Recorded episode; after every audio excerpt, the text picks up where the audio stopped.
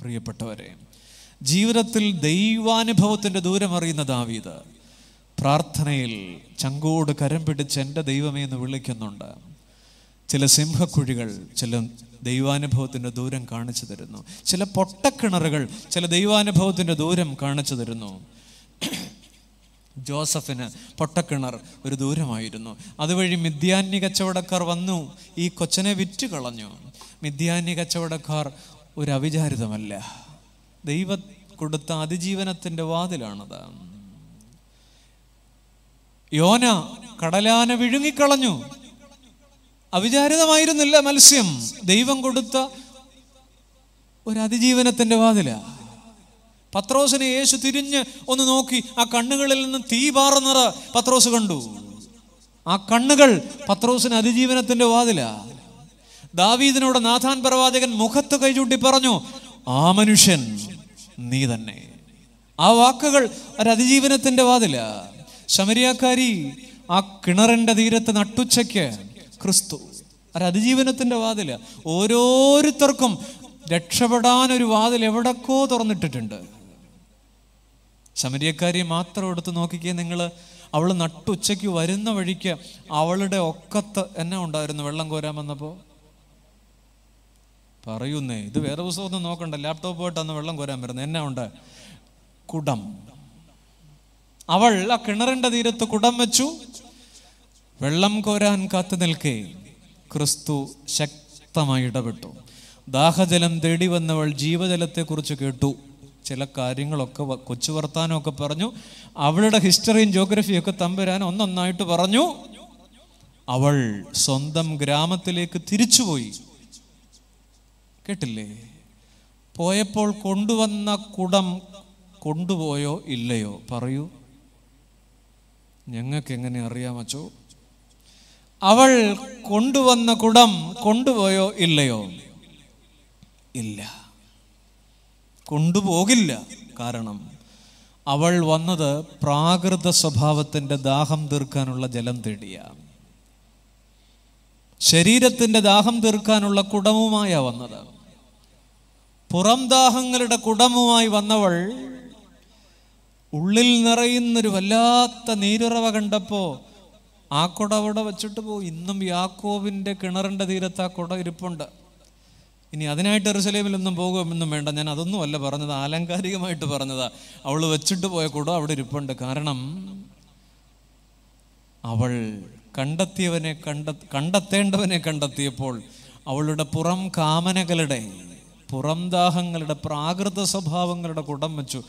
നമ്മൾ എത്രയോ കാലമായിട്ട് ഇഗ്നാത്യോസ് പിതാവിന്റെ പെരുന്നാൾ കൂടുന്ന കുടം ഇപ്പോഴും ഒക്കത്ത് തന്നെ കിടക്കുക ഇരിക്കുക നമ്മൾ എത്രയോ കാലമായിട്ട് ഞാൻ പ്രസംഗിക്കുന്നു ഈ കറുത്ത കുപ്പായി ഇട്ടിരിക്കുന്നു നിങ്ങൾക്കൊരു സന്തോഷം വരട്ടെ എന്ന് പറഞ്ഞ് ഞാൻ പറഞ്ഞു പറയുക ഇതൊക്കെ. അപ്പോൾ ഒരു സന്തോഷം വരുമല്ലോ. നമ്മൾ എത്രയോ ധ്യാനിക്കുന്ന എത്രയോ കുർബാന കൊള്ളുന്ന കുടം ഇപ്പോഴും ഇവിടെ തന്നെ? നമ്മുടെ മുൻശുണ്ടിയുടെ കുടം. നമ്മുടെ നിർബന്ധ ബുദ്ധിയുടെ കുടം. നമ്മുടെ വൈരാഗ്യത്തിന്റെ കുടം നമ്മുടെ കാമനകളുടെ കുടം നമ്മുടെ രഹസ്യപാപങ്ങളുടെ കുടം വ്യക്തിപരമായ നമ്മളുടെ കുറെ നിർബന്ധങ്ങളുടെ കുടം. ഇത് താത്തു വെക്കുകയല്ല.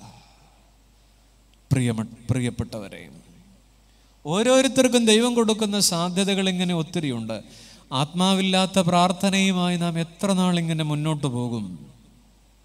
നമ്മളെല്ലാം ഉണ്ട്. ഒരു പരുവത്തിൽ ഇങ്ങനെയൊക്കെ പൊക്കോണ്ടിരിക്കുക. കുഞ്ഞുങ്ങളില്ലെങ്കിലും ഞാനൊരു ബാലരമ കഥ പറയാം. ചിലരൊക്കെ കുനിഞ്ഞിരിക്കുന്നതുകൊണ്ട് ആ കഥ ഇവിടെ യുക്തമാണ്. പണ്ടൊരു വീട്ടിൽ ഒരു തട്ടുംപുറത്ത് തിരക്കിട്ടൊരു ചർച്ച നടക്കുകയാണ്. തട്ടുംപുറത്ത് കമ്മിറ്റി കൂടുന്നത് എലികളാണ്. അവർ കമ്മിറ്റി വിളിച്ചതിന്റെ ഉദ്ദേശം ഇതാണ് അവരുടെ കൂട്ടത്തിൽ ചിലർ കുറഞ്ഞു വരുന്നു ഇപ്പോൾ. ആരോ അവരെ കൊല്ലുന്നു. വേറാരുമല്ല ആ വീട്ടിൽ ഒരു പുതിയ പൂച്ച വന്നിട്ടുണ്ട്. അപ്പോൾ എലികളെല്ലാം കൂടെ കമ്മിറ്റി വിളിച്ചത് ഇതിനാണ്. തങ്ങളുടെ കൂട്ടത്തിലെ കുറേയേറെ പേർ കൊല്ലപ്പെടുന്നു. ഒരു പരിഹാരം ഉണ്ടാക്കണം. കമ്മിറ്റിക്കാരെല്ലാം വന്നു. ആർക്കും വലിയ അഭിപ്രായമൊന്നുമില്ല. പ്രസിഡന്റും സെക്രട്ടറിയും ഖജാൻജിയും എല്ലാം ഉണ്ട്.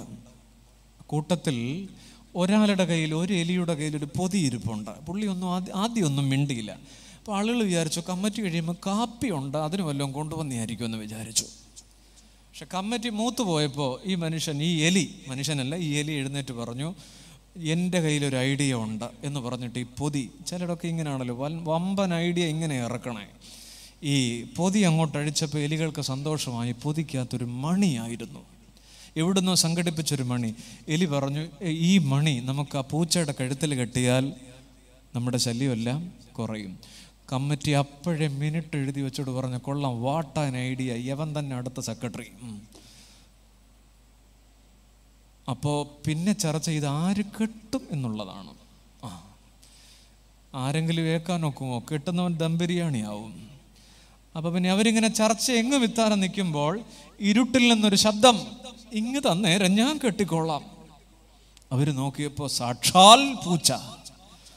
എലികൾ ആർത്തു വിളിച്ചു പൂച്ച മാനസാന്തരപ്പെട്ടിരിക്കുന്നു. സന്തോഷമായിട്ട് പൊന്നു ചേട്ട ഇന്ന എന്ന് പറഞ്ഞ് അവിടെ വെച്ചിട്ട് മാറി നിന്നു. എലി സന്തോഷത്തോടെ പൂച്ച സന്തോഷത്തോടെ വന്ന് ഈ മണിയെടുത്ത് കഴുത്തിൽ കെട്ടി. എലികൾ സന്തോഷത്തോടെ പോയി കിടന്നുറങ്ങി. ആഴ്ച രണ്ട് കഴിഞ്ഞു. പിന്നെയും എലികൾ കുറയുന്നു. പിന്നെയും കമ്മിറ്റി കൂടി. ഇതെന്നെ മറിമായം. പൂച്ച അവിടൊക്കെ നടക്കുന്നുണ്ട് കഴുത്തിൽ മണിയുമുണ്ട്. അവസാനം ആരോ കണ്ടുപിടിച്ചു പൂച്ചയുടെ കഴുത്തിൽ മണിയുണ്ട് പക്ഷേ മണിയിൽ നാക്കില്ല. പൂച്ച അന്ന് മണി മേടിച്ച് കെട്ടിയെങ്കിലും സന്ധ്യയോടെ ആളാരാമോൻ മണിയഴിച്ച് മാറ്റിവെച്ചു. കഥ എവിടെ വിട്ടേരെ നമ്മുടെ ആരാധനയുമായിട്ട് കഥയൊന്ന് ചേർത്ത് പിടിച്ചേ. പ്രാർത്ഥനയും ആരാധനയും ആചരണങ്ങളും ഉണ്ട്. പക്ഷേ ആത്മാവ് എവിടെയോ പോയി. അപ്പം നമുക്ക് ഇത്രയും പേർക്കൊക്കെ ഇവിടെ വരാം. ഞങ്ങളെപ്പോലുള്ളവർക്ക് ഇപ്പം നിർബന്ധിക്കാൻ നോക്കുകയല്ല നിർബന്ധിക്കാതിരിക്കാൻ നോക്കുകയല്ല വല്ലാത്തൊരു കാര്യമാണ്. ഇനി ഇത് കഴിയുമ്പോൾ വെമ്പി നിൽക്കുന്നവരുണ്ട് പള്ളിയിൽ വരാൻ. പ്രായമുള്ള ഒത്തിരി പേര്. ഇന്ന് ഞാൻ എന്റെ പള്ളിയിൽ ഭവന സന്ദർശനം ഏതാണ്ട് പത്തറുപത്തൊന്ന് രണ്ട് വീടെന്ന് കയറിയ ഒരാളാണ് അപ്പോൾ ഒരു വീട്ടിൽ ചെന്നപ്പോൾ ട്യൂബ് ഇട്ടിരിക്കുന്ന ഒരു അപ്പച്ചനുണ്ട് വലിയ ഓർമ്മയൊന്നുമില്ല. പത്തൊമ്പത് വയസ്സ് കഴിഞ്ഞ്. എന്നോട് ചോദിച്ചു ഞാനത് അറിഞ്ഞപ്പോൾ വലിയ ഓർമ്മയൊന്നുമില്ല. അടുത്ത ആഴ്ച വരട്ടെ എന്ന് ചോദിച്ചു. ട്യൂബ് ഇട്ടേക്കുക അത്ര കൊതിയോടെ ഇരിക്കുന്ന പ്രായമുള്ളവരൊക്കെ ഉണ്ട്. പക്ഷെ നമ്മുടെ ചെറുപ്പക്കാരെയും കൗമാരക്കാരെയും എങ്ങനെ കൊണ്ടുവരും? ഇനി. ഇതൊക്കെ അങ്ങോട്ട് കഴിയും. എങ്ങനെ നമ്മളൊരു റീസ്റ്റോറേഷൻ നടത്തും? വലിയ പാടാ കേട്ടോ. കാരണം നിങ്ങൾക്കൊന്നും നിയമത്തോട് യാതൊരു അനുസരണവും ഇല്ല. അവരൊക്കെ ശക്തമായിട്ട് നിയമം പാലിക്കുന്നവരാ. അതുകൊണ്ട് അവരിവിടെ വരത്തില്ല. അതാണ് കളി.